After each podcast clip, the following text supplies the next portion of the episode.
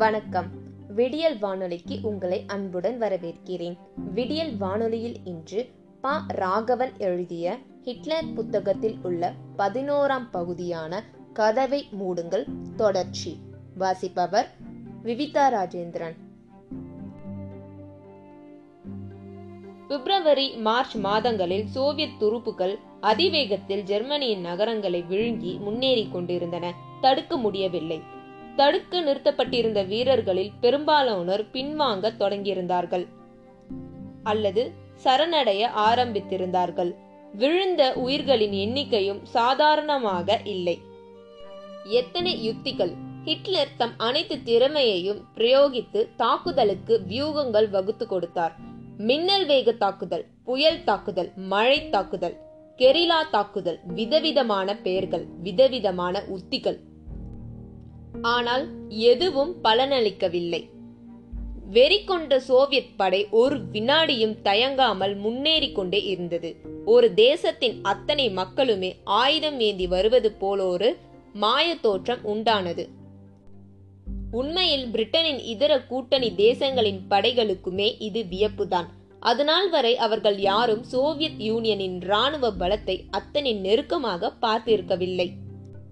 எத்தனை வீரர்கள், எத்தனை விதமான ஆயுதங்கள்! அமெரிக்கா அப்போதே முடிவு செய்துவிட்டது, இப்போதைக்கு கூட்டணி தேசம் என்றாலும் எப்போதைக்கும் என் கவனம் இதன் மீது தான் இருக்கும், இருக்க வேண்டும்.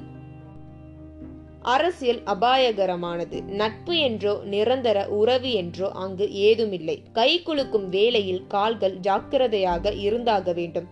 பொது எதிரியை ஒழிக்கும் தருணத்தில் கூட புது எதிரிகளை உருவாக்கி கொள்ளும் காரியங்கள் நடக்கும் சாத்தியங்கள் அநேகம். ஏப்ரலில் நிலவரம் மோசமாகி கொண்டிருந்தது. ஹிட்லரின் தளபதிகள் அவரை பவேரியா மாகாணத்துக்கு போய்விடச் சொல்லி வற்புறுத்தி தொடங்கினார்கள். தாக்கு பிடிப்பது கஷ்டம், விருப்பமில்லை என்றாலும் விழுந்து கொண்டிருக்கிறோம். சோவியத் படைகளை தடுக்க முடியவில்லை. பல இடங்களில் ஜெர்மானிய வீரர்கள் தடுப்பு நடவடிக்கையை மேற்கொள்ளாமல் தப்பித்து ஓடுவதில் குறியாக இருக்கிறார்கள். ஏன் என்று கேட்டார் ஹிட்லர். யுத்தம் அளித்த களைப்பு, தொடர் யுத்தங்கள், தொடர் தாக்குதல்கள் தவிரவும் அடுத்தடுத்து வந்த வெற்றிகளைப் போலவே அடுத்தடுத்த தோல்விகளும் ஏற்பட்டதில் அவர்கள் மனதளவில் தெம்பிழந்து போயிருந்தார்கள்.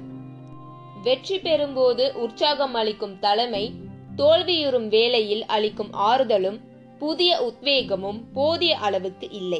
ஹிட்லரே பொறுப்புகளை தளபதிகளிடம் அளித்துவிட்டு போதையில் மூழ்கி போகவில்லையா? இயல்பு நிலை என்பது இல்லாமல் போயிருந்தது. எங்கும் பதற்றம், எப்போதும் பதற்றம். பதற்றம் தரும் சோர்வு சாதாரணமானதல்ல, அதுவே தப்பிக்க சொல்லும், கண் காணாமல் ஓடி ஓடிய சொல்லும். குடும்பம் முக்கியம், குழந்தைகள் முக்கியம், மனைவி உள்ளிட்ட உறவினர்கள் யாருக்கும் முக்கியம். எல்லாவற்றுக்கும் மேலாக வாழ்க்கையில் ஒரு அமைதி வேண்டாமா? ஆறு வருடங்களாக சனி ஞாயிறு விடுமுறை கூட இல்லாமல் அவர்கள் யுத்தம் செய்து கொண்டிருந்த களைப்பெல்லாம் அந்த நெருக்கடி நேரத்தில் தான் மேலே நிறைந்து கவிய ஆரம்பித்திருந்தது. ஹிட்லருக்கும் இது புரிந்தது. ஆனால் என்ன செய்ய முடியும்? வரக்கூடாத நேரத்தில் வந்திருக்கிற சோர்வு இது சந்தேகம் இல்லாமல் தேசத்துக்கு ஆபத்தை தரக்கூடியது. அவர் தன்னால் இயன்ற மட்டும் வீரர்களுக்கு உற்சாகமூட்டும் பணியை மேற்கொள்ள பார்த்தார். முடியவில்லை. அவரே கண்கலங்கி இருந்ததை சற்று தாமதமாகத்தான் உணர்ந்தார். உணர்ந்ததும் அவர் உத்தரவிட்டார், பெர்லினின் கதவுகளை மூடுங்கள், அத்தனை பாதைகளையும் அடைத்து விடுங்கள், அலுவலகங்கள் இனி வேண்டாம், நாம் ரகசிய இடத்துக்கு போய்விடுவோம். இதனிடையில் அபத்தமாக சில காரியங்கள் அங்கே நடந்தன. ஹிட்லர் ரகசிய இடத்துக்கு போய்விட்டார். பல்வேறு மாகாணங்களில் யுத்தம் புரிந்து கொண்டிருந்த வீரர்களுக்கும் தளபதிகளுக்கும் தகவல் தொடர்பு சிரமமாகியிருந்தது. அவ்வப்போது உத்தரவுகள் வந்தன என்றாலும் எங்கிருந்து எப்படி வருகிறது என்று புரியவில்லை. தவிரவும் உத்தரவுகள் ஹிட்லருடையவைதானா என்றும் குழப்பமாக இருந்தது. அந்த சூழ்நிலையில் ஜெர்மானிய நாஜி படைகளின் தலைமை தளபதியும் ஹிட்லரின் வலக்கரம் மாதிரி இயங்கி வந்தவருமான ஹெயின்ரிச் ஹிம்லர் இனி போரிட்டு கொண்டிருப்பதில் அர்த்தமில்லை என்கிற முடிவுக்கு வந்து பிரிட்டனிடம் சமரசத்துக்கான சாத்தியங்கள் குறித்து பேச ஓலை அனுப்பினார். எப்படியும் கிழக்கிலிருந்து முன்னேறி வரும் சோவியத் படைகளை தடுத்து நிறுத்த முடிய போவதில்லை. ஹிம்லர் அப்போது டச் எல்லையில் இருந்தார். தனது ஸ்வீடன் தொடர்புகளின் மூலம் அவர் பிரிட்டிஷ் ஹை கமாண்டை தொடர்பு கொள்ள முயற்சி செய்து கொண்டிருந்தார். இந்த விஷயம் ஹிட்லருக்கு தெரியாது.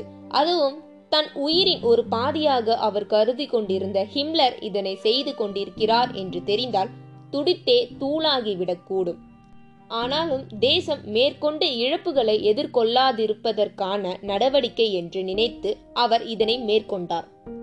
ஹிட்லருக்கு இந்த விஷயம் மிக மிக தாமதமாகத்தான் தெரிய வந்தது. அன்றைக்கு தேதி ஏப்ரல் இருபத்தி ஒன்பது ஆயிரத்தி தொள்ளாயிரத்தி நாற்பத்தி ஐந்து அன்று ஈவா பிரானை திருமணம் செய்து கொள்ளவும் மறுநாள் தற்கொலை செய்து கொள்ளவும் அவர் உத்தேசித்திருந்தார். ஆனாலும் ஹிம்லரின் செயலை அவரால் மன்னிக்க முடியவில்லை. தகவல் அறிந்ததும் பேயாய் கத்தினார். உதடு துடித்தது, இடது கை தொளதொளவென்று ஆடிக்கொண்டே இருந்தது. நெற்றியில் வந்து விழும் முடிக்கற்றையை வேக வேகமாக நீவி விட்டு கொண்டே அவர் ஹிம்லருக்கான தண்டனையை அறிவித்தார். துரோகி, மிகப்பெரிய துரோகி, தேசத்து துரோகி, வெட்கம் கெட்ட ராஸ்கல், இந்த கணமே நான் பதவி நீக்கம் செய்கிறேன், அளித்த விருதுகளை எல்லாம் திரும்ப பெற உத்தரவிடுகிறேன், அவன் அப்படியே தொலைந்து போகட்டும். ஹிம்லர் அப்போது நாஜி படைகளின் தளபதியாக மட்டும் இல்லை, ஜெர்மன் காவல்துறையின் தலைமை அலுவலராகவும் இருந்தார். ஜெர்மனியின் உள்துறை அமைச்சரும் அவரே, உள்நாட்டு பாதுகாப்புக்கான சிறப்பு இராணுவத்தின் தளபதியும் அவரே. அத்தனை பதவிகளும் அந்த வினாடியே பறிக்கப்பட்டதாக அறிவிக்கப்பட்டது. இராணுவத்தினர் யாரும் ஹிம்லரை தொடர்பு கொள்ள வேண்டாம், அவர் சொல்வதை கேட்க வேண்டாம் என்று உத்தரவுகள் பறந்தன. இது இராணுவத்தினரிடையே மேலும் குழப்பத்துக்கு வழிவகுத்தது. ஹிட்லர் எங்கே என்று தெரியவில்லை. ஹிம்லரை தொடர்பு கொள்ள கூடாது என்று உத்தரவு. எனில் யார்தான் பொறுப்பு? கடவுளா? கடவுள் மட்டும் தானா? ஆனால் ஹிம்லரின் சரணடையும் முயற்சிகள் எதுவும் கைகூடவில்லை. அவரையோ ஹிட்லரையோ ஜெர்மனியையோ யாரும் அப்போது மன்னிக்க தயாராக இல்லை. சோவியத் படைகள் பெர்லினை முற்றுகையிட்டு உடைத்து தாக்கி உள்ளே புகுந்து அடித்து நொறுக்கி தொடங்கிவிட்டன. மறுபுறம் முன்னேறி வந்து கொண்டிருந்த அமெரிக்க துருப்புகளும் ஜெர்மனியின் மேற்கு பகுதிகளில் கணிசமான இடங்களை கைப்பற்றி வீதிகள் எங்கும் வான வேடிக்கை நிகழ்த்தி கொண்டிருந்தன. அப்போதும் எஞ்சியிருந்த ஜெர்மானிய தளபதிகளும் ஹிட்லருக்கு நெருக்கமான அமைச்சர்களும் திரும்ப திரும்ப சொன்னார்கள், பவேரியா போய்விடுங்கள் அல்லது வேறெங்காவது போய்விடுங்கள், தக்க பாதுகாப்புடன் அனுப்பி வைக்கிறோம், இப்போது தோற்றாலும் எப்போதாவது ஜெயிப்பதற்கு ஜெர்மனிக்கு நீங்கள் கட்டாயம் தேவை. ஹிட்லர் மறுத்தார். இறுதி வரை பெர்லினை விட்டு நகர மாட்டேன் என்று சொல்லிவிட்டு தம் பிரச்சார அமைச்சரும் நெருங்கிய சகாவுமான ஜோசப் கெப்பல்ஸை அழைத்து தனக்கும் ஈவா பிரானுக்கும் திருமணம் நடக்க ஏற்பாடு செய்யும்படி கேட்டுக்கொண்டார். ஓ கெப்பல்ஸ், எத்தனை உத்தமமான சிநேகிதர்! ரைன்லாந்து பகுதியில் பிறந்த ரோமன் கத்தோலிக்கர் அவர். ஆயிரத்தி தொள்ளாயிரத்தி இருபத்தி நான்காம் ஆண்டு ஹிட்லரால் ஈர்க்கப்பட்டு நாஜி கட்சியில் சேர்ந்த நாளாக அவர் ஹிட்லரின் உதடுகளாக பணியாற்றி கொண்டிருந்தார். மிகச் சிறந்த ராஜதந்திரி என்று பெயர். எதையும் எப்படியும் பிரச்சாரம் செய்து மக்களை நம்ப வைக்க முடியும் என்பதில் அவருக்கு அசாத்தியமான நம்பிக்கை உண்டு. நாஜி கட்சியை தேசத்தின் தவிர்க்க முடியாத ஒரே சக்தி என்று நிறுவியதிலும் பாராளுமன்ற கட்டடத்தை கொளுத்தி பழியை கம்யூனிஸ்டுகளின் மீது போட்டு அந்த தேர்தலில் ஹிட்லர் பெரிய வெற்றி பெறுவதற்கு வழி செய்ததிலும் கெப்பல்ஸின் பங்களிப்பு மகத்தானது. நாஜி கட்சியில் அத்தனை பேருக்கும் அவர் முக்கியமானவராக இருந்தார். ஹிட்லருக்கு அடுத்தபடி கெப்பல்ஸை தான் அவர்கள் வழிபட்டார்கள், பின்பற்றினார்கள். யூத ஒழிப்பு திட்டத்தை ஹிட்லர் கையில் எடுத்த காலத்தில் விஷயம் வெளியே பரவாமல் இருப்பதற்காக தினசரி ஏதாவது ஒரு புதிய பிரச்சனையின்பால் மக்களின் கவனத்தை திருப்பி பல காலம் யூத படுகொலை விஷயமே தெரியாமல் இருக்க செய்தவர் அவர். எல்லாம் முடிந்தது என்று ஹிட்லர் தன்னை முடித்து கொண்ட அந்த ஏப்ரல் முப்பது பிற்பகல் மூன்றரை மணிக்கு கெப்பல்ஸ் தன் வாழ்வில் முதல் முறையாக கண்ணீர் விட்டு அழுதார். இதற்கு மேல் ஏதாவது இருக்கிறதா என்ன? ஹிட்லரே போய்விட்டார், அவரது ரகசியங்கள் அனைத்தும் எரிக்கப்பட்டு விட்டன. இனிமேல் கெப்பல்ஸ் யாருக்கு பிரச்சாரம் செய்வார்? எதற்காக செய்ய வேண்டும்?